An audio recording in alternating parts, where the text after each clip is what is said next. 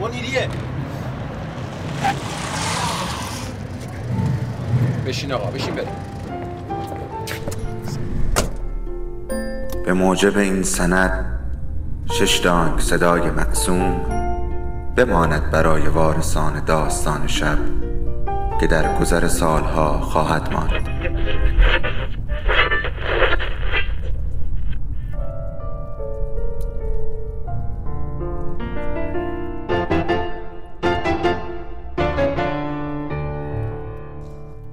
فرقی نمی‌کنه کجا باشی و چی کار می‌کنی.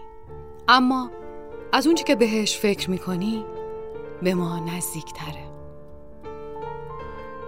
سلام. سلام به همه اونایی که صدای ما رو میشنون یا حتی کسایی که صدای ما رو نمیشنون. باران باش. هیچ کس به باران عادت نمی کند هر وقت بیاید فقط خیس می شوی.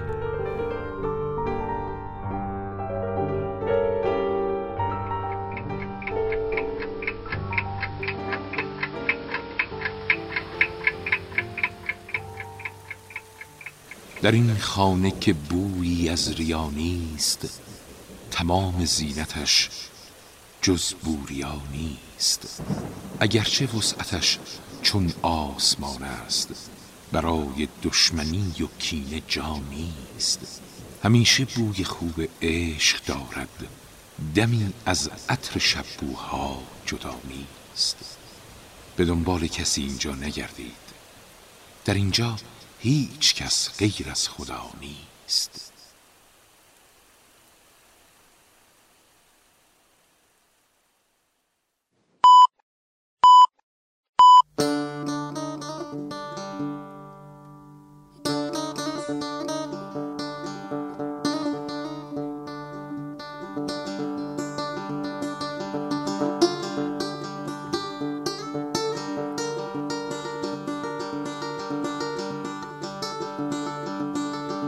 در جهان هستی میلیاردها صدا وجود دارد و داستان شب یکی از آنهاست.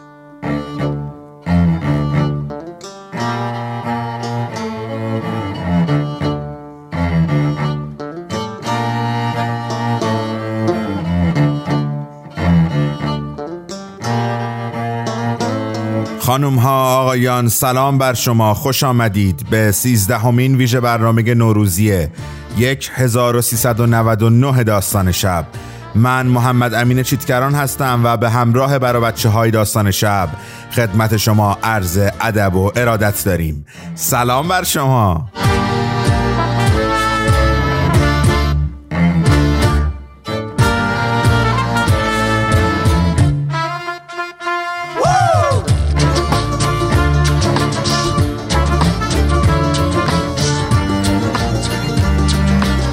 حالتون چطوره؟ خوبین؟ هسپینالی رو میشنوید از گروه کولی های انگلیسی اوشتی بابا و بفرمایید رقص که قرنطینه با ما شکره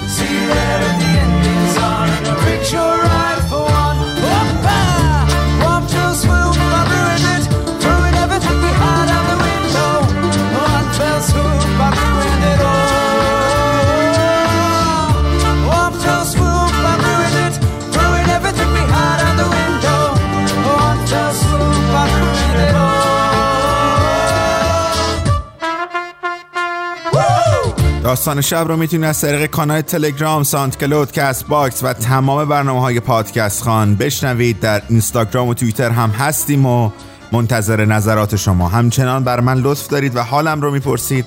حال من خیلی بهتره رو به بهبودم و لطفا من رو خیلی دعا بکنید. خوش آمدید به سیزدهمین ویژه برنامه نوروزی ما در سال 1399 و چقدر حس دلتنگی برای ما به وجود میاره. وقتی بهش فکر می‌کنیم که فقط و فقط دو شب دیگه از برنامه های ما باقی مونده.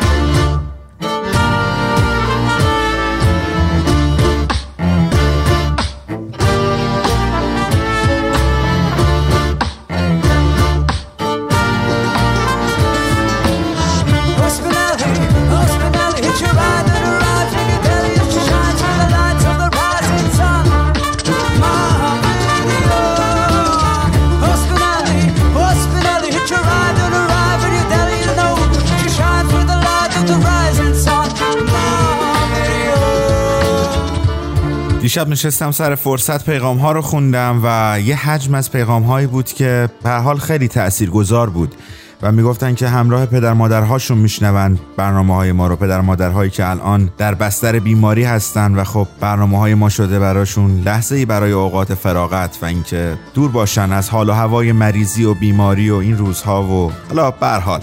ما خیلی خوشحالیم که شما به ما گوش میدین. شماها عشق منین و باعث افتخاره که داستان شب این شبها و این لحظه ها کنار شماست و برای هر چند لحظه های کوتاه شما رو دور می‌کنه از این فضا.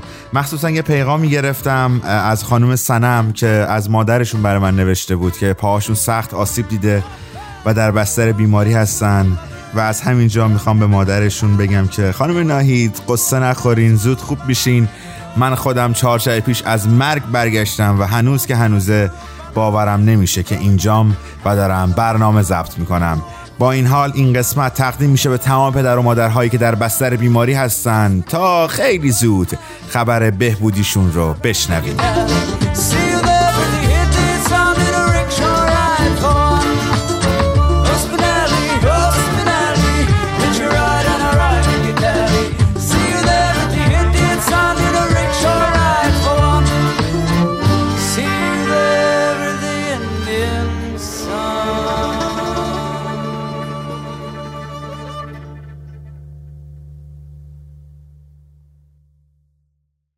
قصه های خوب برای بچه های خوب.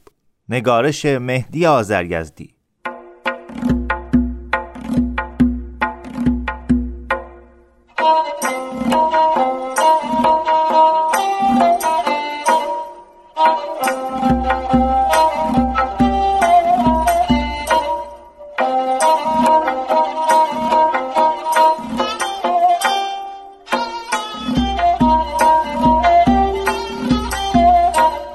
صبر روباه. یک روزی بود و یه روزگاری. یه مرد کاسب بود که توی قلعه زندگی می‌کرد و کارش پوستین دوزی بود. از قصابای ده پوست گوسفند و گاو می‌خرید و اونها رو دباغی می‌کرد و پوستین درست می‌کرد و میفروخت. از غذا یه شب روباه گرسته ای از نزدیک قلعه میگذشت و بوی پوست گوسفند به دماغش خورد و به طمع خوراک از سوراخ راهاب که نزدیک در قلعه بود وارد قلعه شد و با بو کشیدن خودشو به دکان مرد پوستین دوز رسوند و به سراغ پوست ها رفت. روباه که از بوی پوست های خیس شده خوشحال شده بود چند تا از پوست ها رو به دندون کشید و چند تیکه رو خورد و بعضی رو پاره کرد و چون دید خبری از گوش نیست از همون راهی که اومده بود برگشت و به صحرا فرار کرد. شبهای دیگه هم باز به بوی پوست و به هوای گوشت از سوراخ راه آب وارد قلعه شد و خودشو به دکان مرد کاسب رسوند و باز هم چند تا پوست رو پاره کرد و وقتی دید گوشتی در کار نیست برگشت. مرد پوستین دوز رد پای روباه و اثر پنجش رو شناخت و کم کم از دست روباه عاجز شد و با خودش گفت باید چند شبی بیخوابی بکشم مزد این روباه و کف دستش بذارم. و همین کار رو هم کرد و چون می‌دونست دیوار قلعه بلنده و در قلعه هم بسته است و روباه هم از ترس سگها نمی‌تونه روز در قلعه بمونه فهمید که روباه از اون راه آب وارد میشه. مرد کاسب یه شب خواب رو بر خودش حروم کرد و اومد نزدیک سوراخ راه آب در کمین نشست و اونقدر نشست تا نزدیک های صبح که روباه به عادت هر شب از راه آب وارد شد و رو به دبا خونه رفت. مرد کاسب هم از جای خودش بلند شد و با تخته ای که آورده بود سوراخ راه آب رو بست و پشت اونو خاکی ریخت و محکم کرد و چوبی در دست گرفت و به سراغ روباه رفت. و موقعی که به دکان خودش رسید روباه داشت بر میگشت روباه که مرد چوب به دست و دید با شتاب فرار کرد و مرد هم دنبالش بنای دویدن گذاشت. وقتی روباه به سوراخ راه آب رسید اونو بسته دید. خواست از در فرار کنه در قلعه هم بسته بود. خواست به داخل کوچه فرار کنه صدای سگ ها رو شنید. ناچار خواست به مرد کاسب حمله کنه تا اونو بترسونه اما مرد کاسب چوب خودش رو بر سر روباه فرود آورد و روباه از درد بیحال شد و به زمین افتاد. روباه دید از هر طرف راه فرار بسته است و اگه بیشتر تلاش کنه یا از ضرب چوب کشته میشه یا سر و صدا در می‌گیره و سگها خبر میشن و کار بدتر میشه. این بود که دید بهتر خودشو به مردن بزنه و همونطور که افتاده بود دیگه حرکت نکرد. مرد کاسب که دید ضربت اول کاری شده و روباه رو نقش زمین کرده دلش به رحم اومد و گفت دیگه بسه اگه روباه مردنی باشه که میمیره. اگه هم نباشه دیگه توبه کار میشه و دور این قلعه رو خط می‌کشه. مرد کاسب نوک پایی هم به روباه زد و چون از روباه حرکتی ندید به خونه برگشت. در این موقع هوا داشت روشن می‌شد و مردم از خونه هاشون بیرون می اومدن. روباه بدجنس همونطور که خودش رو به مردن زده بود و افتاده بود با خودش فکر کرد که در قلعه و سوراخ راه ها بسته است اگه از جای خودم تکون بخورم و کسی منو ببینه داد و فریاد می‌کنه و سگها خبر میشن و پاره پارم می‌کنن بهتره همینطور بمونم تا آفتاب بزنه و در قلعه رو باز کنن و یهو از جان بلنشم و فرار کنم. کم کم هوا روشنتر شد و مردم مشغول رفت آمد شدن و روباه و دیدن. یکی رسید و نوک پای به اون زد و رفت. دیگری ناسزایی گفت و رفت. چند تا بچه رسیدن و دوم روباه و گرفتن این طرف و اون طرف کشیدن و بزرگترها دعواشون کردن. روباه هم هیچ به روی بزرگوار خودش نیاورد و فکر می‌کرد تا سگها توی قلعه هستند و تا در بسته است و راه فرار نیست باید صبر کرد. صبر و سکوت از همه چیز بهتره. در این موقع کم کم ادهی بیکار دور روباه جمع شدن و شروع کردن درباره روباه صحبت کردن. و هر کس چیزی می‌گفت و می‌خواستن بدونن از کجا اومده و چی شده که اینجا مرده. یکی می‌گفت لابد سگها کشتنش. دیگری جواب داد نه اگه سگها اونو دیده بودن به این آسونی ولش نمی‌کردن. بعد پیرمردی که اومده بود در قلعه رو باز کنه سر رسید و گفت من از یه فالگی شنیدم که اگه پشم روباهو توی آتیش بسوزونن برای باطل کردن سحر و جادو خوبه. اون وقت چاقویی از جیبش در آورد و مقداری از پشم روباه و برید و توی کاغذی پیچید و توی جیبش گذاشت و رفت در قلعه رو باز کنه. مردی که اونجا ایستاده بود گفت این حرفا چرنده. اولا که سحر و جادو دروغه و هیچ اثری نداره. ثانیا پشم روباه به سحر و جادو چه ربطی داره؟ روباه هم که اطراف خودش رو محاصره می‌دید با خودش فکر کرد بذار هر چی می‌خوان بگن. بهتر صبر کنم تا خلوت بشه و اون وقت فرار کنم. بذار این پیرمرد هم قدری از پشم منو ببره. فعلا صبر و سکوت از هر چیز بهتره. پیرزنی که اونجا رسیده بود از میون تماشاگرها راهی باز کرد و گفت از پیرای قدیم شنیدم که گوش روباه برای چشم زخم و نظر قربانی خوبه. اونم مقداری از گوش روباه و برید و با خودش برد. روباه گوشش خیلی درد گرفت و می‌خواست فریاد بزنه اما بازم از ترس مردم جرأت نکرد و با خودش گفت یه ذره گوش چیزی نیست. بذار پیرزن هم دلش به این خوش باشه. برای من صبر و سکوت از همه چیز بهتره. در این موقع یه مرد دیگه از راه رسید و روباه و دید و گفت چه خوب شد. من شنیدم که هر کسی که دندان روباه همراه داشته باشه سگ بهش حمله نمی‌کنه پس یه سنگی برداشت و یه دندون روباه و شکست و برد روباه دیگه طاقتش تموم شده بود و با خودش می‌گفت عجب مردمای احمقی هن. فکر نمی‌کنن که اگه یه دندون روباه اینطور معجزه داره پس چطور خود من که 16 تا دندون دارم از سگ ها میترسم؟ اما خب یه دندونم قابلی نداره. اجالتا حرکت کردن خطر داره و تا کارد به استخون نرسیده صبر و سکوت از همه چیز بهتره. در این هنگام مردی از خارج قلعه رسید و روباه و دید و گفت عجب! این روباه مرده؟ چه خوب شد که من اینجا رسیدم. در شهر ما دم روباه رو می‌خرن و به لباس میدوزن. خوب دم این روباه رو من بردارم. پس کاردی بیرون آورد تا دم روباه رو ببره. روباه با خودش گفت عجب گیری افتادم. این مردم تا بدن منو تیکه تیکه نکنن دست از سرم بر نمیدارن. تا دعوا بر سر پشم بود پشمش دونستم و تا صحبت از گوش بود کار خودم رو پشت گوش انداختم. و تا حرف از دندون بود دندون به جیگر گذاشتم و صبر کردم. اما حالا که کارد به استخون رسیده صبر و سکوت از همه چیز بدتره. باید بلند شم و خودم رو نجات بدم. اگه هم گیر افتادم که دیگه بدتر از این نمیشه. همین که مرد کارد به دست نزدیک شد ناگهان روباه با یه حرکت خیز برداشت و از زیر دست و پای مردم که وحشت زده شده بودن فرار کرد و از در قلعه بیرون تو چشمتون چه قصه هاست نگاهتون چه آشناست. اگه بپرسین از دلم میگم گرفتار شماست. میگم گرفتار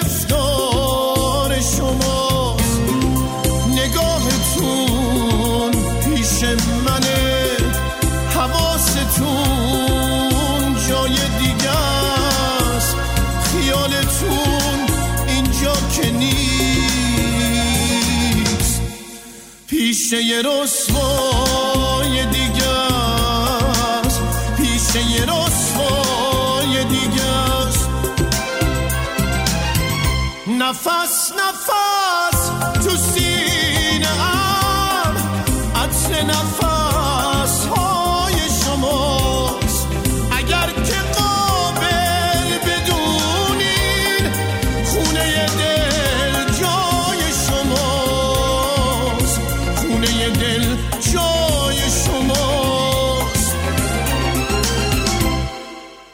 داستان شنیدید از کتاب قصه های خوب برای بچه های خوب. با صدای سیروس رزوانی فر همراه این شبهای ویژه برنامه های نوروزی داستان شب و آنچه که حالا میشنوید شما با صدای ابراهیم حامدی معروف به ابی.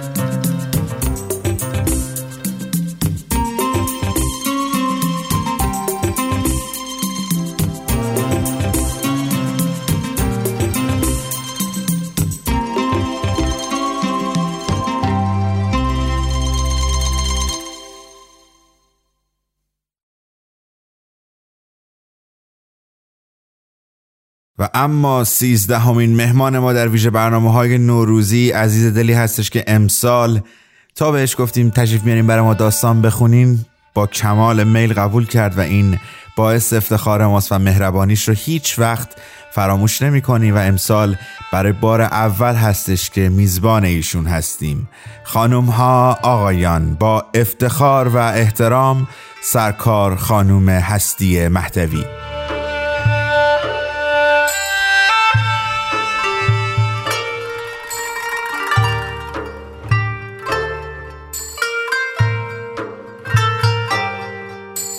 روزهای بد می آیند و می روند.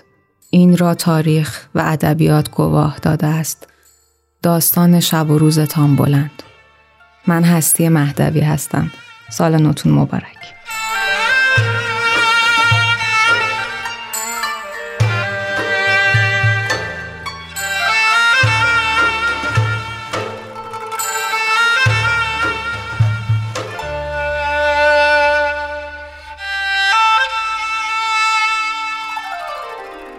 راست است که می‌گویند خواب دم صبح چرسی سنگین. مخصوصا خواب لوتی جهان که دمدمای سحر با انترش مخمل از پل آبگین راه افتاده بود و تمام روز کتل دختر را پیاده آمده بود و سر شب رسیده بود به دشت برم. و تا آمده بود دود و دمی علم کند و تریاکی بکشد و چرسی برود و به انترش دود بدهد شده بود نصف شب و خسته و مانده تو کنده کت و کلفت این بلود خوابیده بود.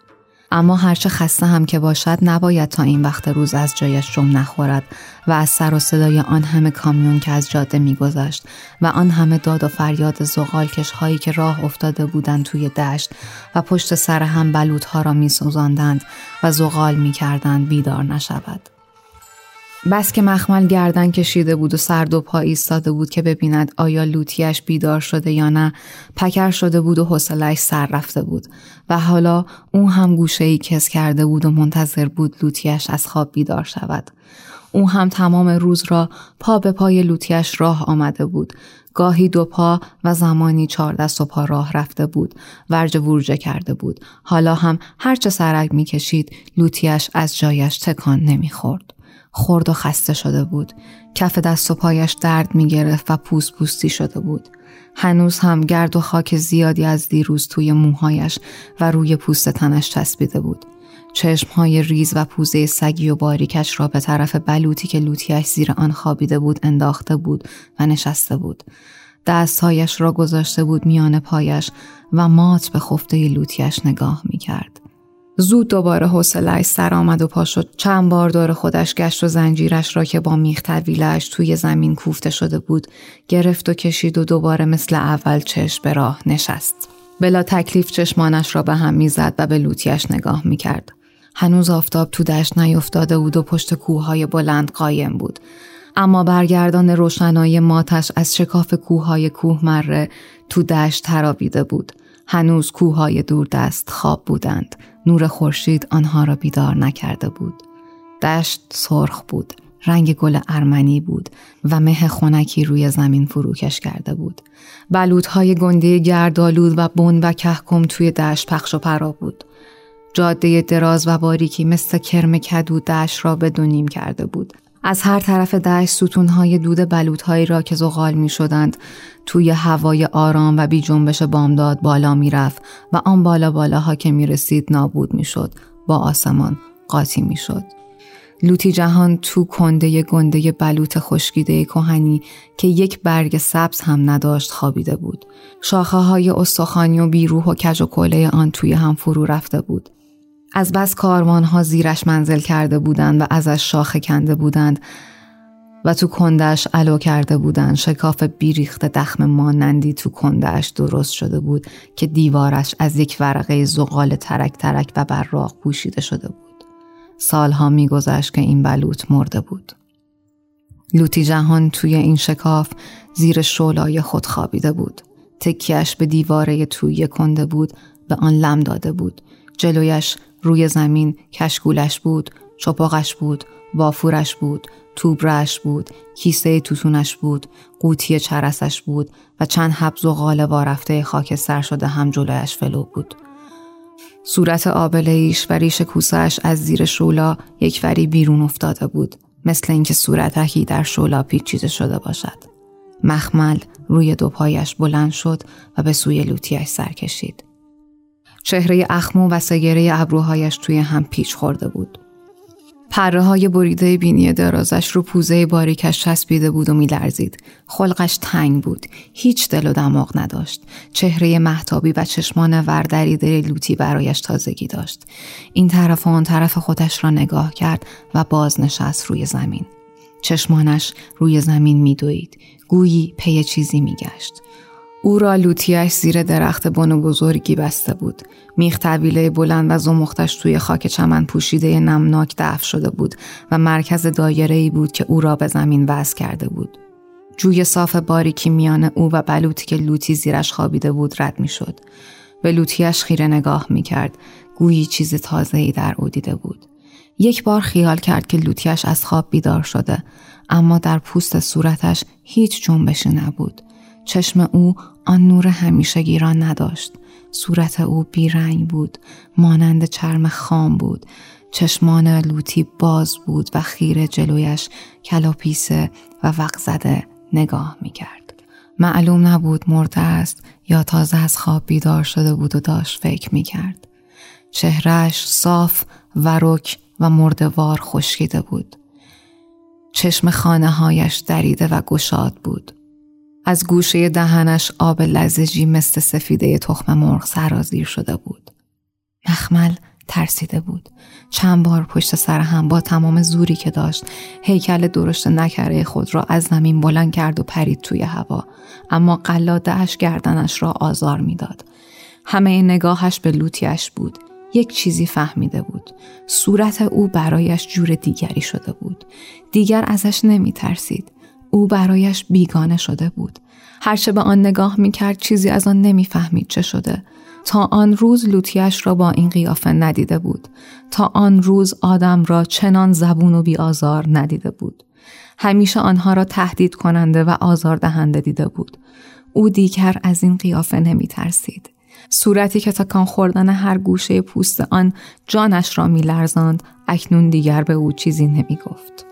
چشمانی که هر گردش آن رازی از همزاد دنیای دیگرش را به او میفهماند اکنون درید و خاموش و بی نور باز بود. به ناگهان وحشت تنهایی پرشکنجهی درونش را گاز گرفت. تنهایی را حس کرد. لوتیش برایش حالت همان کنده بلوط را پیدا کرده بود. شستش با خبر شد که او در آن دشت گل و گشاد تنهاست و هیچ کس را نمی شناسد. دائم این سو آن سو تکان می خورد و دور خودش می چرخید. بعد ایستاد و به آدمهایی که دورادور دشت پای دودهایی که به آسمان در تکاپو بودند نگاه کرد. آن وقت بیشتر ترسید. کتک هایی که همیشه از لوتیش خورده بود و زهر چشمایی که از او دیده بود پیش چشمش بود. باز نشست روی زمین و تو صورت لوتیش ماه رخ رفت. بعد چشمان ریز و پرتشویشش را به برگ های تیره گرد گرفته وز کرده درخت بنی که خودش زیرش بسته شده بود دوخت. سپس چشمها را به سوی لوتیش که تو کنده بلود کنجوله شده بود گرداند. مثل اینکه تکلیفش را از او می‌پرسید. لوتی اتفاقا خواب به خواب شده بود. و مخمل هم خیلی زود حس کرده بود که لوتیش فرسنگ ها از او فرار کرده و دیگر او را نمی شناسد. دیشب که از راه رسیدند زیر همین بلوط منزل کردند. لوتی جهان به رسیدن آنجا زنجیر مخمل را روی زمین زیر همین بلوط ول کرد و خودش هول هلکی آتشی روشن کرد و قوری و استکان و دم و دستگاهش و قوری چرسش و وافورش و تریاکش را از توبرش درآورد و کنار آتش گذاشت. بعد هم چهار تا گنجش که پختهش هرزیده پرزیده که روز پیش در کازرون خریده بود و لای نون پیچیده بود از تو توبرش درآورد و با مخمل مشغول خوردن شد. و بعد هل هلکی شام خورده نخورده وافورش را پیش کشید و چند بستی پشت سر هم زد و آخرهای بستش هم مانند همیشه به مخمل دود داد. مخمل روبرویش نشسته بود و ذرات دود را میبلید. پره های بینیش مانند شاخک سر مورچه حساس و گیرنده بود. اما لوتی بست های اول را برای خودش می‌کشید و دود را توی ریش نابود می‌کرد و اعتنایی به مخمل نداشت. هرچند می‌دانست او هم مانند خودش دود می‌خواهد اما به او محل نمیگذاشت. لوتی وقتی که خلقش تنگ بود و کیفش دیر می‌شد خدا را بنده نبود. در شهر هم همینطور بود. مخمل در قهوه خانه ها و شیر کشخانه ها بیشتر از دود دیگران بهره می برد تا از دودی که لوتیش بیرون می‌داد. در شهر وقتی که معرکش می گرفت و چراغها را یکی یکی جمع کرده بود و می‌خواست سر مردم را شیره بمالد و جیم بشود خماری مخمل را بهانه می کرد و با صدای مودارش به مخمل می گفت مخمل مخمل جونم خماری هندی لامصب شیره مبتلا خماری قصه نخور همین الان میبرمت دودت میدم سر حال میای اما تو قهوه خانه ها که می رسیدن به اون محل نمی گذاشت و خودش می نشست و سیر تریاکش را می کشید و بعد چند پک دود تنگ و بیرمق که لعاب و شیره آن توی ریه خودش مکیده شده بود به سوی مخمل ول می‌داد. حالا هم که تو بیابان بودند همینطور بود و دیشب هم دود حسابی به مخمل نرسیده بود و حالا خمار بود. دیشب پیش از خواب لوتی جهان پس از آنکه از تریاک سیر شد چند تا سر چپق حشیش چاق کرد و پی در پی با قلاج کشید. به مخمل هم دود داد. سپس بی شتاب از جایش بلند شد و زنجیر مخمل را گرفت و برد آن بر جوب زیر یک درخت بون. میخ طویله‌ش را تا ته تو زمین کوفت و برگشت و خوابید. اما خواب خواب شد. و صبحگاه که مخمل چشمانش را باز کرد از سوی هوای فلفل نمکی بامداد دانست که لوتیش حالت همان کنده بلوط را پیدا کرده و خشکش زده و چشمانش بینور است و به او فرمان نمی دهد و به او کاری ندارد و او تنهاست و آزاد است. دیگر لوتیش آنجا برایش وجود نداشت. نمی‌دانست چی کار کند. هیچ وقت خودش را بی لوتی ندیده بود. لوتی برایش همزادی بود که بی او وجودش ناقص بود. مثل این بود که نیمی از مغزش ولد شده بود و کار نمی کرد. تا یادش بود از میان آدمها تنها لوتی جهان را می شناخت و او بود که هم زبانش بود و به دنیای آدمهای دیگر ربطش می‌داد. زبان هیچ کس را به خوبی زبان او نمی‌فهمید. یک عمر برای او جای دوست و دشمن را نشان داده بود و ما تحتش را هوا کرده بود و خودش را و تماشاچی ها را گول زده بود. اما هر کاری کرده بود به فرمان به اشاره لوتی جهان کرده بود. در فاحش خانه ها، در قهوه خانه ها، در میدان ها، در تکیه ها، در گاراش ها، در گورستان ها، در کاروانسراها، زیر بازارچه هایی که لوتی بسات معرکش را پهن می کرد، همه جور آدم دور او و مخمل جمع می شدن و از آدم ها همیشه این خاطر در دلش بود که برای آزار و انگولک کردن او بود که دورش جمع می شدند. اینها بودند که سنگ و میوه گندیده و چوب و استخوان و کفش و پاره و پوست انار و سرگین و آهن پاره به سوی او میانداختند و همه می‌خواستند که او ما تحتش را هوا کند و جای دشمن را به آنها نشان دهد. اما مخمل سنگ سار می‌شد و حرف هیچ کس را گوش نمی‌داد. فقط گوش به زنگ لوتی بود که تا زنجیرش را تکان می‌داد هرچه او می‌خواست برایش می‌کرد. گاه می‌شد که آدمها برای اینکه او ادایشان را در بیاورد ما تحتشان را کج می کردند و به او جای دشمن را نشان می دادند. اما او بهشان لوچه پیچک و دندان قرچه می کرد و بعد پشتش را به آنها می کرد و ما تحت قرمز براغش را که مثل یک دنبال گنده باد کرده زیر دم منگول دارش چسبیده بود به آنها نشان می‌داد و این حرکتی بود که لوتی به او یاد داده بود که برای اشخاص ناتو و خرمگس های معرکه بکند. آنهایی که به لوتی متلک می‌گفتند و می‌خواستند مردم را از دور و برش دور کنند. لوتی زنجیر مخمل را تکان می‌داد و با صدای چسبناکش می‌گفت مخمل جای خرمکس معرکه کجاست؟ مخمل سرش را میگذاشت روی زمین و ما تحتش را هوا می‌کرد و دستش را با بیچارگی میگذاشت روی آن و صدای خام و اندوه باری از گلویش بیرون میپرید. دوباره لوتی جهان می‌گفت جای آدم های مردم آزار کجاست؟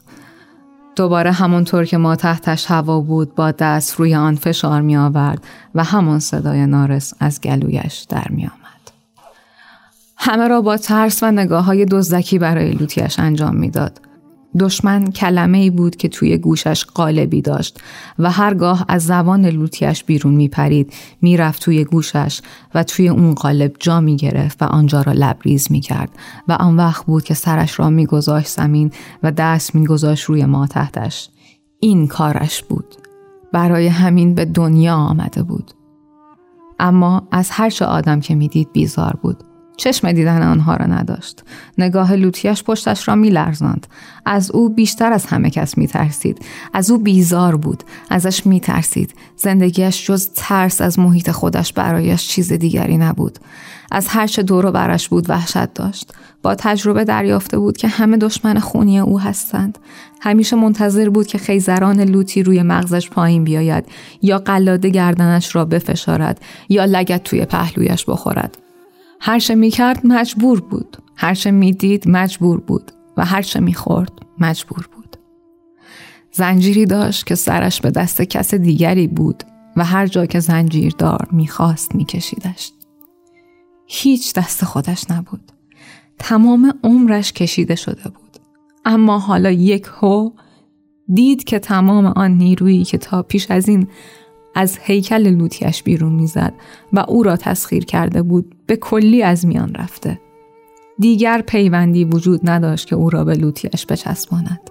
لوتی لاشه تاریک و بی نوری بود که هیچ گونه بستگی با مخمل نداشت. مثل زمین بود. تنفری که مخمل به او داشت کاهش یافته بود و به درجه ای از تنفر رسیده بود که به زمین و محیط سفت زمخ و پر دوام دور بر خودش داشت. چندک نشست و سرش را خاراند. سپس گیج چند بار دور خودش چرخید. ناگهان چشمش به زنجیر افتاد. آن را دید. تا آن زمان این گونه پرشگفت و کین جو به آن ننگریسته بود. خشن و زنگ خورده و سنگین بود. همیشه همانطور بود و تا خودش را شناخته بود مانند کفچ ماری دور او چنبره زده بود. هم او را کشیده بود و هم او را در میان گرفته بود و هم راه فرار را بر او بسته بود. یک سویش با میخ طویله درازی به زمین گیر بود و سر دیگرش به دور گردن او پرت شده بود. همیشه همینطور بود. تا خودش را دیده بود این بار گران به گردنش بود. مانند یکی از اعضای تنش بود. آن را خوب می شناخت و مانند لوتیش و همه چیز دیگر ازش بیزار بود. اما می‌دانست که با اعضای تنش فرق دارد. از آنها سختتر بود. جز گرانباری و خستگی و زیان و آزار از آن چیزی ندیده بود. زنجیر را با هر دو دست گرفت و از روی زمین بلندش کرد. دستش را آورد بالا. رسید زیر گلویش. همانجا که قلاب و قلاده به هم پرت شده بود. آن را تکان تکان داد و با ناشیگری با آن ور رفت. با گیجی و نافهمی دستهایش را آورد پایین زنجیر به سوی میخ یک دستش آن را می و دست دیگرش آن را ول می‌داد. خودش هم با دستهایش به سوی میخ که به زمین گیر بود می‌رفت. مثل اینکه از بندی آویزان شده بود و با دست دیگر روی آن راه می‌رفت. رسید به آخر زنجیر که دیگر از آن او نبود و یک دنیای دیگری بود که او را گرفته بود و به خودش گیر داده بود. لوتی جهان میخ زنجیر مخمل را تا حلقش قرص و قائم تو زمین میکوبید. می‌گفت از انتر حیوانی حروم زاده تر تو دنیا نیست. تا چشم آدم و میپاد زهرش رو میریزه. یک وقتی دی آدم رو تو خواب خفه کرد. کوبیدن میخ زنجیرش به زمین برای او عادی بود. همیشه دیده بود وقتی که لوتیان را توی زمین فرو می‌کرد او دیگر همانجا اسیر می‌شد و همانجا وصله زمین می‌شد. هیچ زور ورزی نمی‌کرد عادت داشت عادت و ترس او را سر جایش میخکوب می‌کرد گاه حس می کرد که میخ طبیلش شل شده و تو خواب لق لق می زند اما کوششی برای رهایی خود نمی کرد. اما حالا یک جور دیگر بود. حالا می‌خواست هر طوری شده آن را بکند. حلقه میخ را دو دستی چسبید و با خشم آن را تکان داد. غریزش به او خبر داده بود خطری برایش نیست و کتکی در کار نیست. نیرویی که او برای کندن میخ طویله به کار انداخته بود خیلی زیادتر از آن بود که لازم بود. او هم بلد بود که چگونه دستهایش را به کار بیاندازد و با شست انگشتان نیرومندش دور میخ طویله را بگیرد. با هرچه زور داشت میخ طویله را تکان داد و سرانجام آن را از خاک بیرون کشید. خیلی ذوق کرد ورجه ورجه کرد. از رهای خودش شاد شد. راه رفت اما دید زنجیر هم به دنبالش راه افتاد و آن هم با او ورجه ورجه کرد. آن هم با او شادی کرد. آن هم رها شده بود اما هر دو به هم بسته بودند. و این دفعه هم با صدای چندش آور و تنهایی بر هم زنش دنبالش افتاده بود. مخمل پکر شد برزخ شد اما چاره نداشت. راه افتاد به سوی لاشه لوتیش با یک خیز کوچک از جو پرید یک خورده راست ایستاد و با تردید به لوتیش نگاه کرد و سپس پیش رفت. کمی که نزدیک او رسید باز شکش برداشت. همانجا دور از او روبرویش چندک نشست. هنوز هم میترسید که بی اشاره او نزدیکش برود. لاشه نیمخیز به بلود تکیه خورده بود. دورا دورش شولای زهوار در رفته پیچیده بود. جلویش خاکسترهای آتش دیشب و اجاق خاموش و قوری و چپق و وافور و توبرو و کشکول ولو بود مثل این بود که داشت به مرد ریگ خودش نگاه می کرد. مخمل حالا خوب می دانست که او مثل تک سنگی افتاده بود و تکان نمی خورد. بعد نگاهش را از روی او بلند کرد. گویی از رفتن پیش او منصرف شده بود. بعد برگشت به ستونهای دودی که در دشت بالا می رفت نگاه کرد. به آدمهای دور آنها نگاه کرد. از آنها می ترسید. همه آنها برایش بیگانه بودند. از جایش پا شد و رفت پیش لوتیش و خیلی نزدیک به او نشست. صورت لوتیش به او هیچ نمی گفت. نمی گفت برو، نمی گفت بشین، نمی گفت چپق چاق کن، نمی گفت لنگ دور سرت بپیچ، نمی گفت شم شو، نمی گفت جای دوست و دشمن کجاست، نمی گفت چشماتو ببند، نمی گفت باری کلا شمشیری، درس بگیری شمشیری، نمی گفت سوار سوار اومده، چابک سوار اومده، نمی گفت آی حلوا حلوا حلوا داغ و شیرین حلوا به او هیچ نمی گفت. هرچه تو چهره او دقیق می شد چیزی ازش دستگیرش نمی شد. برای همین بود که هیچ گونه ترسی از او در دلش نداشت. آن نیش و گزندگی همیشگی که جز فرمان روایی لوتی بود از صورتش پریده بود. غریزش به او گفته بود که این ریخت و قیافه دیگر نمی‌تواند با او کاری بکند. مخمل از دست لوتیش دل پری داشت. زیرا هیچ کاری نبود که او بی تهدید آن را از مخمل بخواهد. جهان در آن وقت که از دست همکارانش و خرمگس های معرکش برزخ می شد تلافیش را سر مخمل در می آورد و با خیزران و چوب و لگت و زنجیر او را کتک می زد و هرچه ناسزا به دهانش می آمد می گفت. و مخمل هم های لوتیش را می شناخت و آهنگ تهدید آمیز آنها به گوشش آشنا بود از شنیدن ناسزاهای لوتیش این حالت به او دست می‌داد که باید بترسد و کاری که خواسته شده زود انجام دهد و پایین پای لوتی گردنش را کج کند و با التماس و اطاعت به او نگاه کند تا کتک نخورد. اما با همه اینها گاهی آتشی می‌شد و سر لج می‌رفت و بعد لعابی می‌کرد و چنان زنجیر را از دست لوتیش می‌کشید که او را ناچار می‌کرد که شل بیاید و مدتی خواه و ناخواه قربان صدقش برود و بادام و کشمش پنافش ببندد تا رام شود. و او هم هر چند رام می شد ولی گاهی سر به زنگاه که لوتی معرکش گرم می شد و زیاد از مخمل کار می کشید او هم رکاب نمی‌داد و هرچه لوتی تو سرش می‌زد بیشتر جری می شد و زیر بار نمی رفت و فرمان او را نمی برد.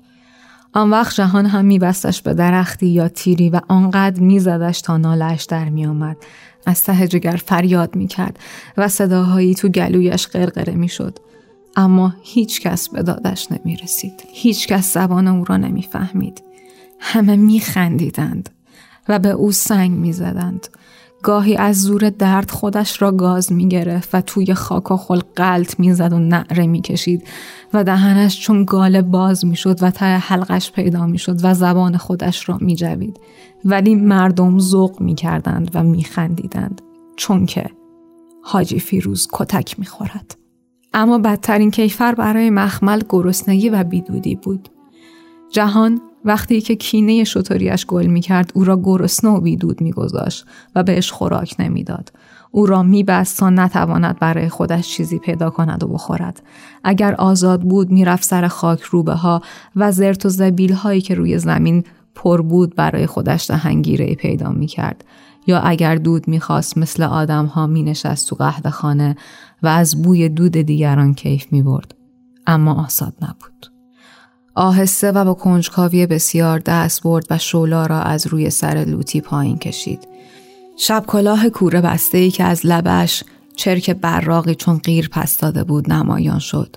صورت ورچولوکیده لوتی مانند مجسمه آهکی که رویش آب ریخته باشند از هم رفته بود. خوشی و لذتی ناگهانی به مخمل دست داد. مثل اینکه انتر ماده ای را دیده باشد. گویی لوتیش از راه خیلی دوری که میانشان رودی بزرگ بود به او نگاه می‌کرد و به او دسترسی نداشت. کیف شهوانی لرزاننده ای تو رگ و پیش دوید. حس کرد بر لوتیش پیروز شده. تو صورت او خیره شد و داشت خوب تماشایش می‌کرد. چند بار صدای بریده خشک از تو گلویش بیرون پرید. قیق قیق قیق قیق قیق قیق بعد دست برد و از توی توبره سفره نان را بیرون کشید و دوتا گنجشک پخته را از توی آن بیرون آورد و فوری بریدشان. سپس نانها را هرچه بود خورد. هیچ دلواپسی نداشت. کیفور و سر حال بود. چوپق لوتی را از زمین برداشت و به سرش و چوبش نگاه کرد و با ناشگری با آن بر رفت و آن را به دهنش گذاشت. وقتی که لوتیش زنده بود به دستور او برایش چپق را تو کیسه توتون می کرد و سرش را توتون می گذاشت. حالا هم با ولنگاری کیسه را از روی زمین برداشت. آن را سر و ته گرفته بود. توتون ها روی زمین پخش شد. او هم با انگشتانش آنها را رو روی خاک شیار کرد و با لجبازی به لوتیش نگاه کرد. بعد چپق را انداخت دور. باز بر رو بر به لوتیش خیره شد. میل سوزنده به دود وادارش کرد که وافور را از کنار اجاق خاموش بردارد و زیر دماغ خود بگیرد. پره های بینیش تراشیده شده بود. مثل اینکه خوره خورده بود. چند بار وافور را با رنج و دلخوری تو انگشتان سیاه و چرب و خاکالودش چرخان و سپس آن را بو کرد و پستانکش را کرد توی دهنش و آن را جوید و خوردش کرد. تلخی سوخته میان نی بیزارش کرد اما بوی شیره توی دماغش پیچید و میلش را تحریک کرد. خورده های چوب وافور را که جویده بود تف کرد. از تلخی آن زده شده بود. بعد آن را قایم کوف روی سنگ پای اجاق و آنگاه چند بار از روی دست پاچگی دامن شعلای جهان را کشید. ازش یاری می جست. می خواست بیدارش کند. سپس با ناامیدی آهسته از جایش پا شد و به لوتیش پشت کرد و رو به دشت راه افتاد. دشت روشنتر شده بود. آفتاب تویش پهن شده بود. رنگ مثل گداخته ای را داشت که داشت کم کم سرد می شد. صدای ور و ور کامیون ها توی آن پیچیده بود. هیچ نمی‌دانست کجا می رود. همیشه لوتیش مانند سایه بغل دست او راه رفته بود. مانند یک دیوار. اما حالا صدای سریدن زنجیر به روی خاک و سنگلاخ بود که کلافش کرده بود. زنجیر همزادش بود. حالا خودش بود و زنجیرش. و زنجیرش از همیشه سنگین تر شده بود و توی دست و پایش می گرفت و صدای آزار دهندهش تنهایش را می شکست. از چند تخت سنگ گذشت حالا دیگر از لوتیش دور شده بود روی دو پا راه می رفت. دمش کوتاه و سرش منگوله داشت. هیکل گندهش زنجیر را می‌کشید و خمید راه می‌رفت. قیدی نداشت. هر جا می‌خواست می‌رفت. کسی نبود زنجیرش را بکشد. خودش زنجیر خودش را می‌کشید. از لوتیش فرار کرده بود که آزاد باشد. به سوی دنیای دیگری می‌رفت که نمی‌دانست کجاست.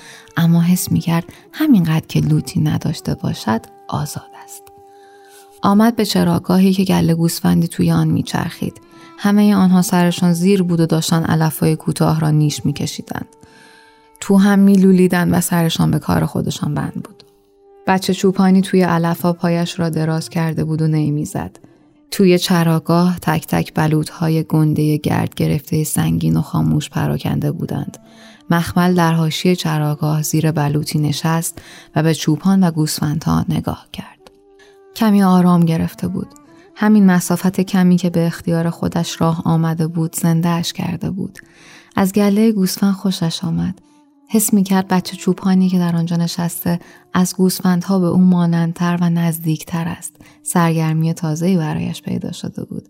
به کسی کاری نداشت اما پی در پی دوروبر خودش را می پایید. ترس توی تنش وول می‌زد. در این هنگام خرمگس پرطاووسی گنده ای ریگ تو جوش شد و هر دم خودش را سخت به چشم و صورت او می‌زد و آزارش می‌داد. می نشست گوشه چشمان او و خرطومش را فرو می کرد تو گوشه چشمش و او را نیش می‌زد. مخمل با مهارت و حوصله دوست کرد و با چالاکی آن را میان انگشتانش گرفت. کمی به آن نگاه کرد و سپس گذاشتش روی دهنش و خوردش. گل گوسفند فارغ میچرید. چوپان فورا مخمل را دید. از جایش پا شد و آمد به سوی او. چوبش را گذاشته بود پشت گردنش و از زیر دو دستش را آورده بود بالای آن و آن را گرفته بود. این حرکتی بود که همیشه مخمل در معرکه های لوتی انجام می‌داد. لوتی خیزرانش را می‌داد و مخمل و می‌خواند باری که الله چوپانی درس بگیری چوپانی مخمل هم چوب را میگذاشت پشت گردنش و دستهایش را از دو طرف زیر آن بالا می آورد و آن را می گرفت و راه می رفت و می رخصید. درست مانند همین بچه چوپان. از چوپان خوشش آمد. مثل خود او ادا در می آورد. از جایش چکان نخورد. همان گونه نشسته بود و دستهایش را گذاشته بود میان پاهایش و به چوپان که به سوی او می آمد نگاه می کرد. چوپان که نزدیک شد با احتیاط پیش او آمد و در چوب رس او ایستاد. با شگفتی و ندید بدیدی زیاد به این جانوری که تا آن زمان مانندش را تنها یک بار از دور در ده دیده بود نگاه می کرد. به گوشها و دست و پا و چشمان و صورت او که مانند خودش بود نگاه می کرد. دستش را پیش آورد و مات و واله به انگشتان خودش نگاه کرد و بعد با سرگرمی و بازیگوشی به دستهای مخمل نگاه کرد. دلش می‌خواست نزدیک او برود و بگیرتش توی بغل و باهاش بازی کند. میان او و خودش رابطه ای دید که با گوسفندانش ندیده بود. دست کرد توی جیبش و یک تک نان بلود که خشک خشک بود و مانند تک گچی بود که از دیوار کنده شده بود بیرون آورد و انداخت تو دامن مخمل و سرگرم تماشا ایستاد. مخمل با شک نان را برداشت و بو کرد و بعد با بیاعتنایی انداخت دور. و با تردید و احتیاط به بچه چوپان نگاه کرد. هیچ ترسی از او نداشت. هیچ خطری از او حس نمی کرد. کینه ای از او در دل نداشت. اما هوشیار بود ببیند که او با چوب درازش با او چه می خواهد بکند.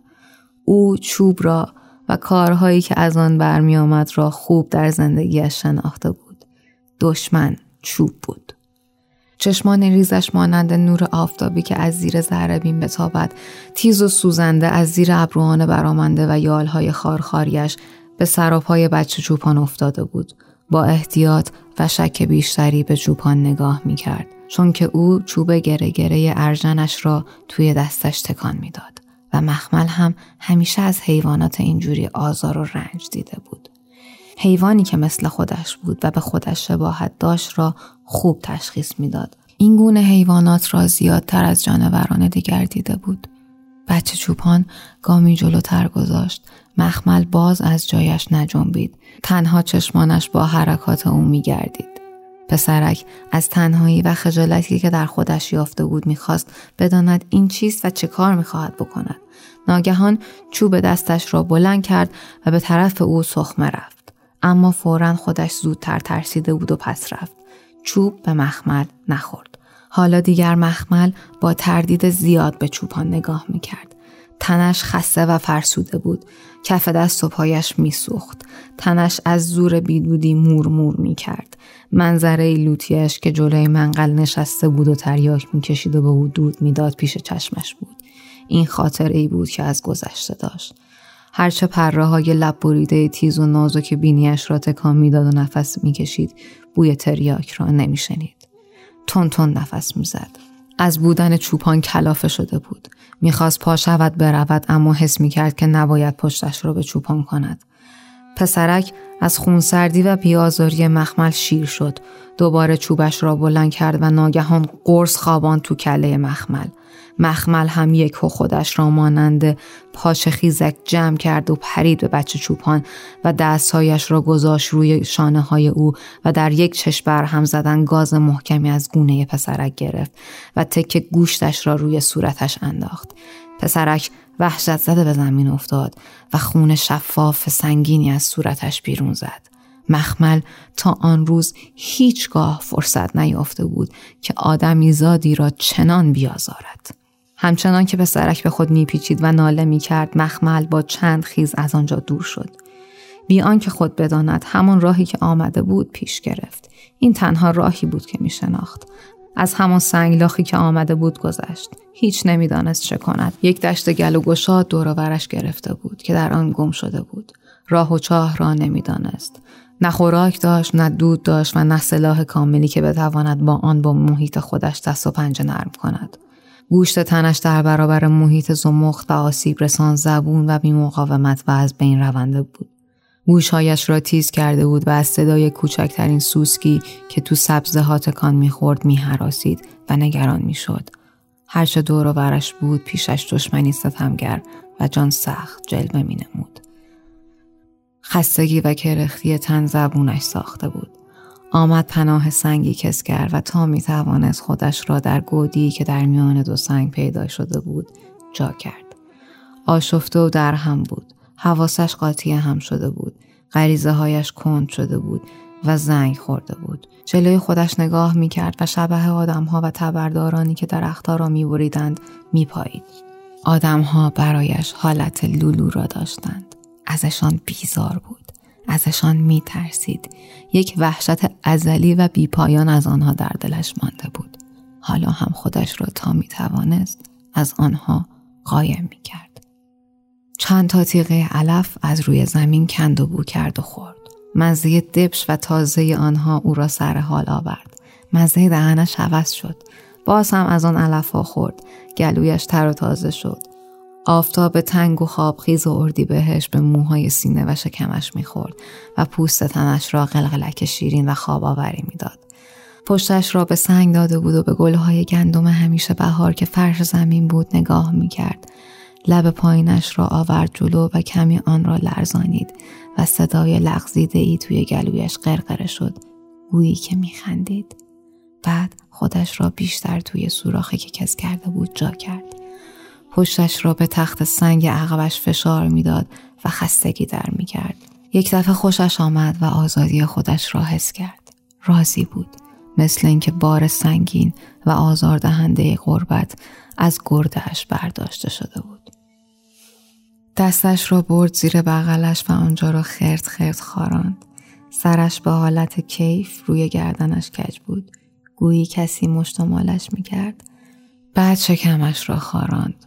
رشک و شپشهایش را یکی یکی با انبارک های تیز ناخونش می گرفت و می گذاشت زیر دندانش و می خورد. پوست شکمش نقره بود و رک های آبی توش دویده بود. حالا دیگر خودش تنها بود و ترسی از لوتیش نداشت. سستی و کرختی تنش رفته بود. گرم شده بود. نیروی تازه پرکیفی تو رگ و پوستش دویده بود. منتظر یک لذت آشنای سیر کننده بود. به حالت غمانگیز دستپاچه هول خورده جلوی خودش را نگاه می کرد. همه چیز از یادش رفته بود. خودش را فراموش کرده بود. تو تیره پشتش لرزش خارش دهنده پیدا شد. داشت کم کم از حال می‌رفت. چشمانش نیم بسته شده بود. داشت موفق می‌شد که ناگهان شاهین نیرومندی که به اندازه یک گوسفند بود از ته آسمان تند و تیز به سویش یله شد. شاهین به حالت خونخوار و کینجویی با چنگال و نوک باز به سوی مخمل حمله کرد. دردم غریزه حفظ جان مخمل بر تمام میل های دیگرش غلبه یافت. حراسان از جایش پرید و روی دو پا بلند شد. خطر را حس کرده بود. گویی دیوانه شد. نیش و چنگالهایش برای دفاع باز شد. دستهایش را بالای سرش بلند کرد و دندانهای نیرومندش باز شد. اما زنجیر مزاحمش بود.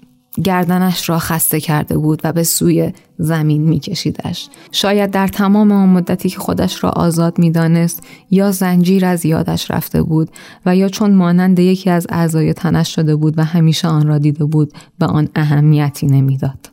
شاهین به تندی از بالای سرش رد شد. کوهی ترس و تهدید بر سر او ریخت و به همان تندی که یله شده بود اوج گرفت. هر دو از هم ترسیده بودند. کمی دور خودش را نگاه کرد. از آنجا هم سر خورد. آنجا هم جای زیستن نبود. آسایش او به هم خورده بود. باز هم تهدید شده بود. کوچکترین نشان یاری و همدردی در اطراف خود نمی‌دید. همه چیز بیگانه و تهدید کننده بود. مثل اینکه همه جا روی زمین سوزن کاشته بودند. یک آن نمی‌شد درنگ کرد. زمین مثل تابه گداخت پایش را میسوزاند و به فرار ناچارش می‌کرد. خسته و درمانده و بیم خورده و غمگین راه افتاد. باز هم همان راهی که آمده بود.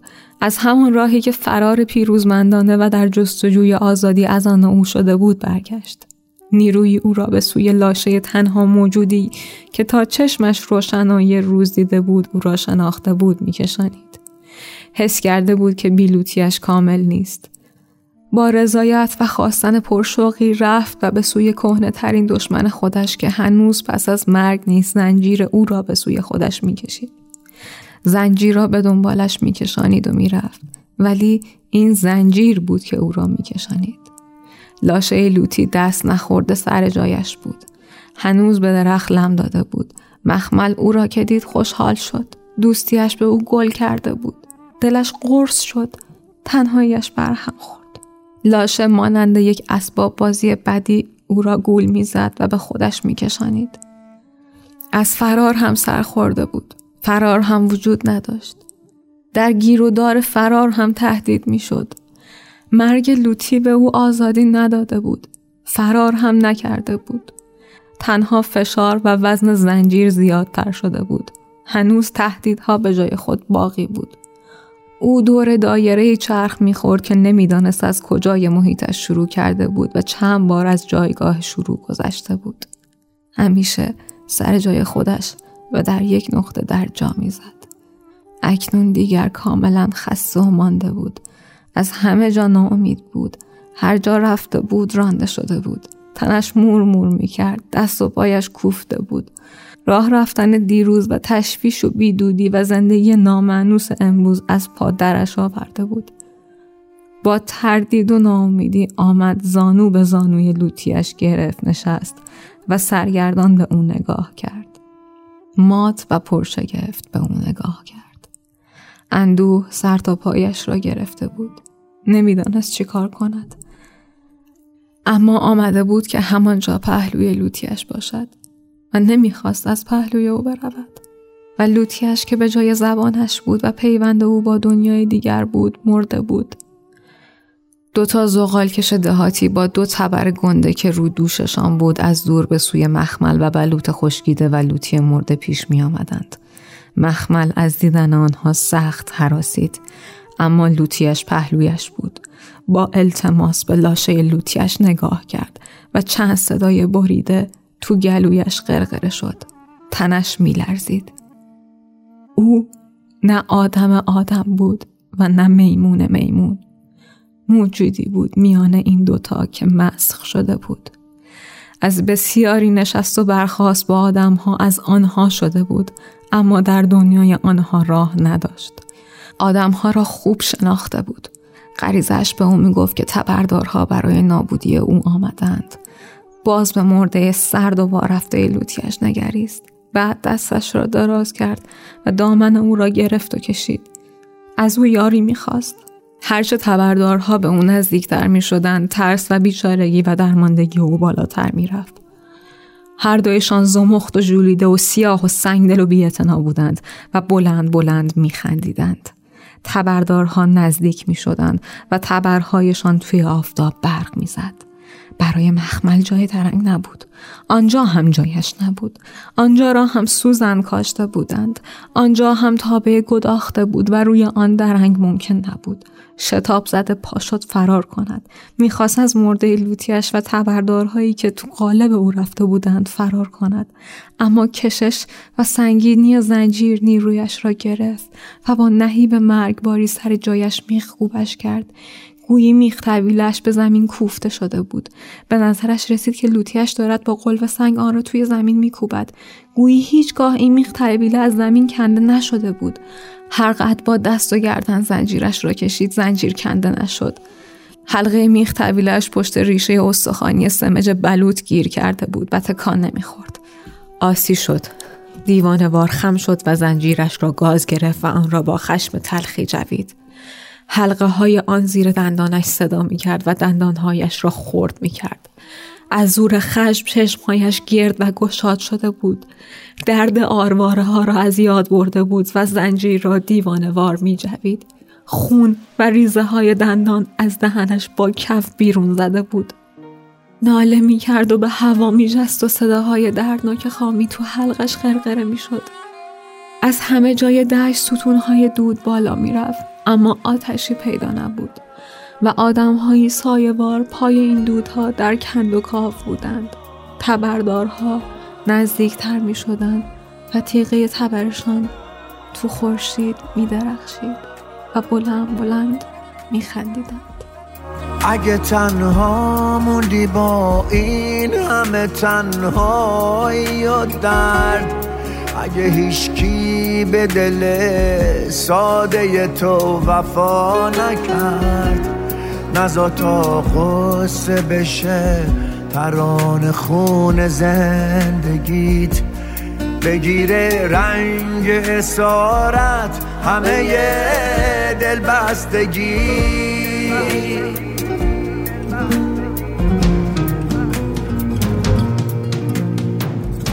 جون بکن تو تنهاییت. اینجوری ساده خم نشو. به دلت میارزی تو. بیشتر از اینا کم نشو. جون بکن تو تنهاییت. اینجوری ساده خم نشو. به دلت میارزی تو. بیشتر از اینا کم نشو. داستان شنیدید با عنوان انتری که لوتیش مرده بود نوشته صادق چوبک با صدای هستی مهدوی سیزدهمین مهمان ما در ویژه برنامه های نوروزی 1399 داستان شب و آنچه که حالا میشنوید تنها با صدای سیاوش قمیشی.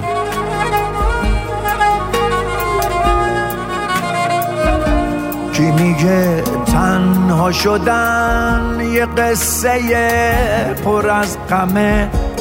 کی میگه یه جون واسه پریدن از قفس کمه. میشه باز ترانشی رو مرز فریاد و سکوت. یه پرندشی که معنی نداره واسش سقوط. جون بکن تو تنهاییت ساده خم نشو. به دلت میارزی تو. بیشتر از اینا کم نشو. جون بکن تو تنهاییت اینجوری ساده خم نشو. به دلت میارزی تو. بیشتر از اینا کم نشو.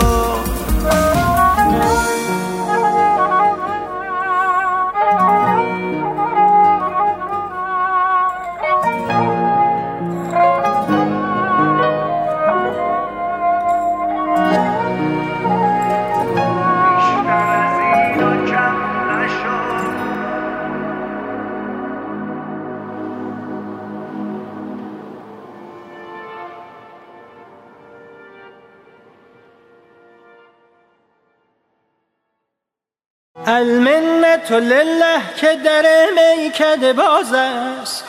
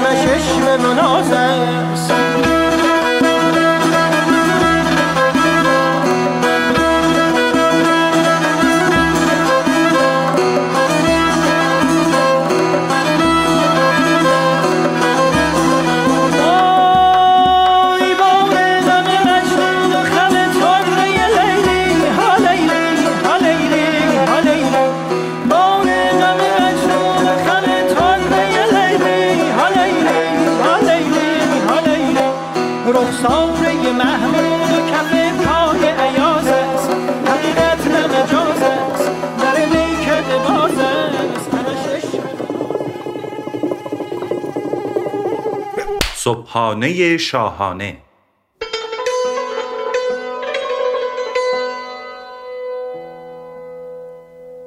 یک روز صبح ناصرالدین شاه در کاخ گلستان قدم می‌زد که چشمش به کریم شیرهی افتاد.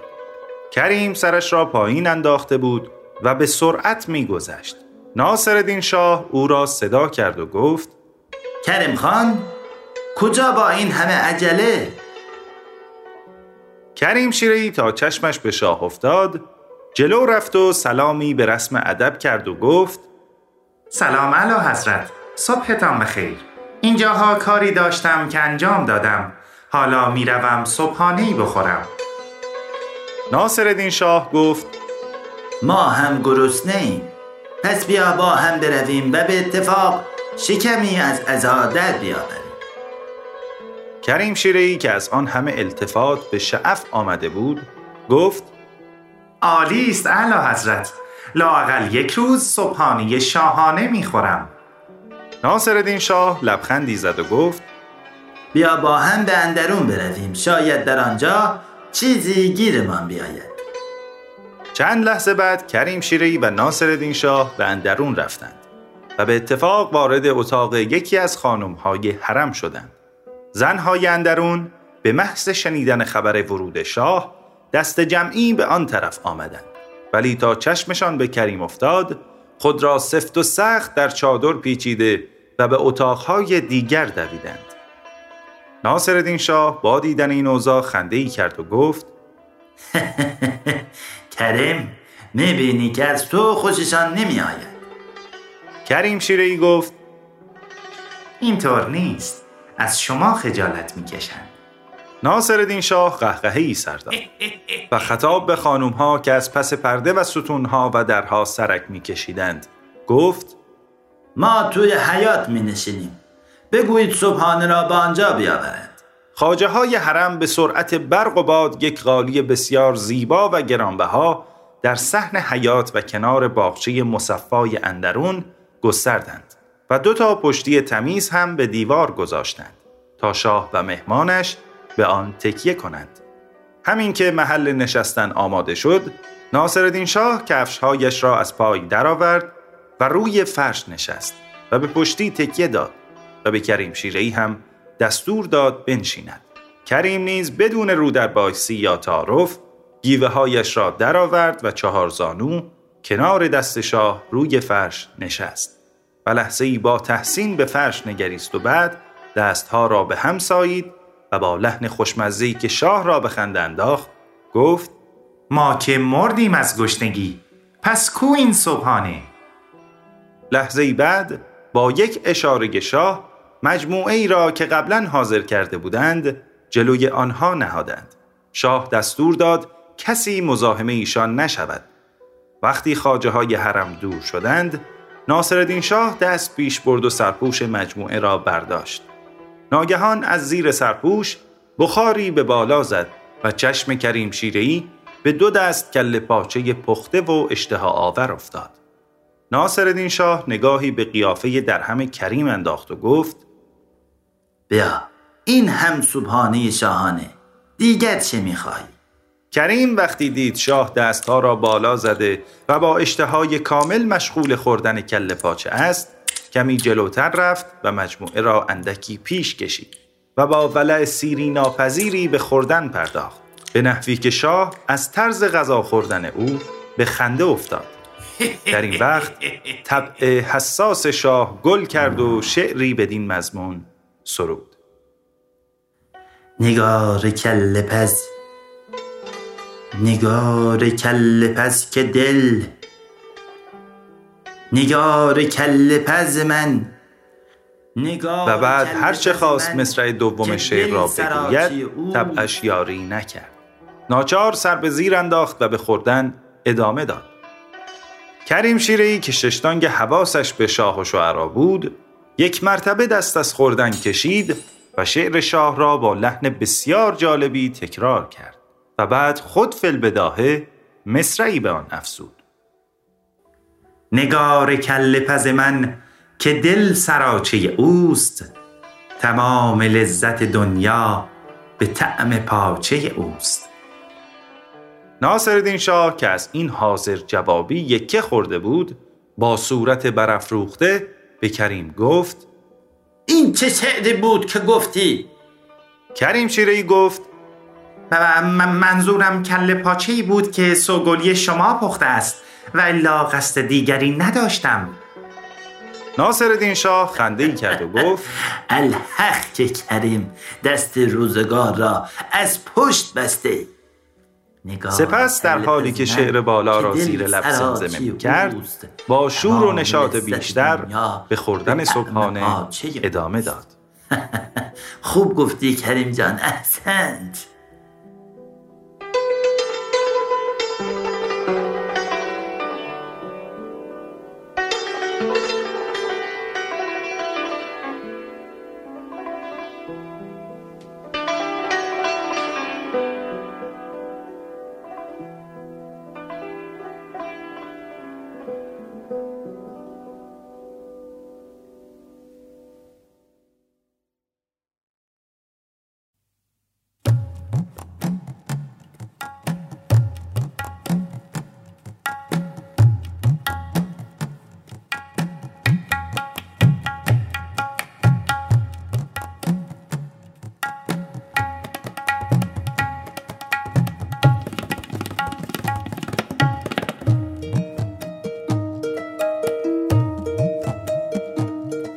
شبیه سربازهای راهی خط مقدم دارم از پله های اتوبوس بالا می روم می خندم نمی خواهم کسی بداند چقدر خستم من خسته از جنگم. خسته از صداهای بلند گرد و غبار. فریاد و آتش این روزگار عجیب. اصلا من خود جنگم. پرچم سفید صلح بالا برده ام و مدت هاست دارم بالای سرم تکانش می دهم. اما روزگار کوتاه نمی آید. آتش بس را قبول نمی کند و من با هزاران سرباز خسته در دلم محتاج برگشتن به خانم محتاج برگشتن به آغوش گرم و بی دغدغش من سربازم. خستم زخمیم دلتنگم اما می جنگم تا روزگار صلح را قبول کند. من تسلیم نمی شوم به خاطر مادرم پدرم مردمم. من برای آغوش تو برای بودنت لمس کردنت خنده هایت موهای بافته خرماییت من برای شما با روزگار می جنگم و به صبح روشن صلح فکر می کنم به خیابانهای شلوغ شهر به بهارها و آغوشها و بوسه ها من به برگشتن فکر می کنم به بودن دوباره کنار هم بودن. ما برمیگردیم با صلح شیرینی با روزگار و سربازهای خسته اما خوشحال در دلهایمان. شک نکن.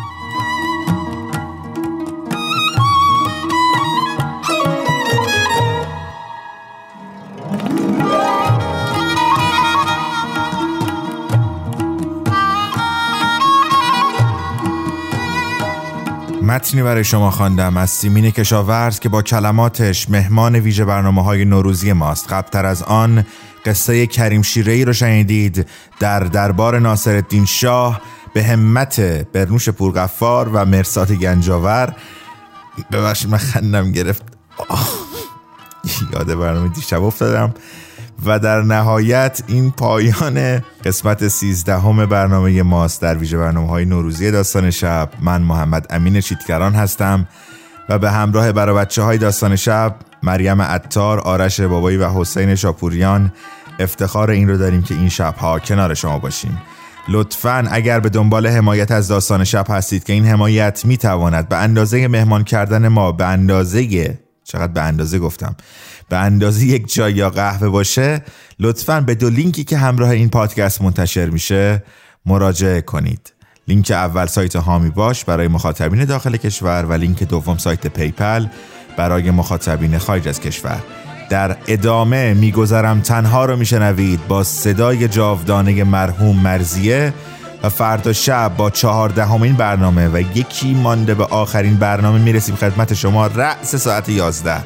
خیلی دوستتون داریم. خیلی دوستتون داریم. خیلی دوستتون داریم. شب شما بخیر. میگذرم تنها از میان گل ها گه به گلستان ها گه به کوه و صحرا. تازه گلی سر راه گیرد و گوید و با من. محرم راز تو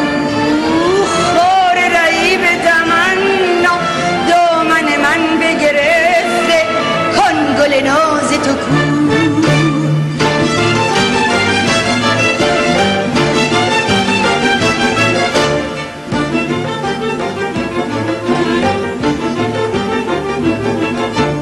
میگذرم تنها از میان گل ها گه به گلستان ها گه به کوه و صحرا تازه گلی سر راه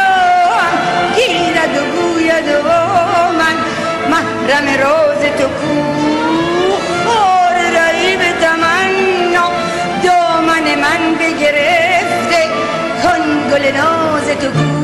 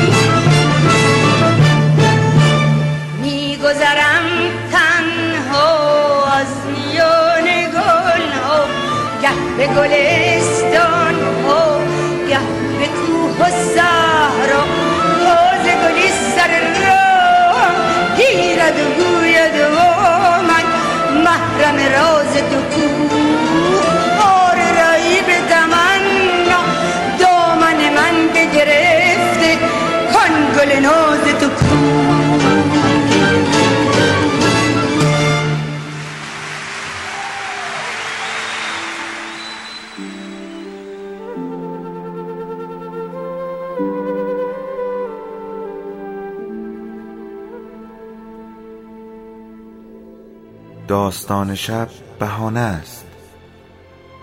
برای با هم بودن دور هم نشستن شنیده شدن.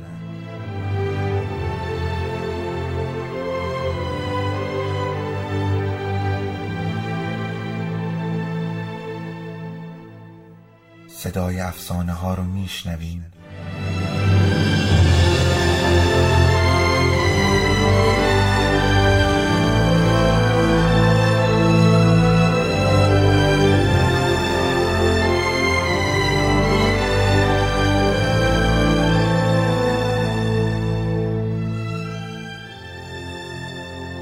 شبتون. بخیر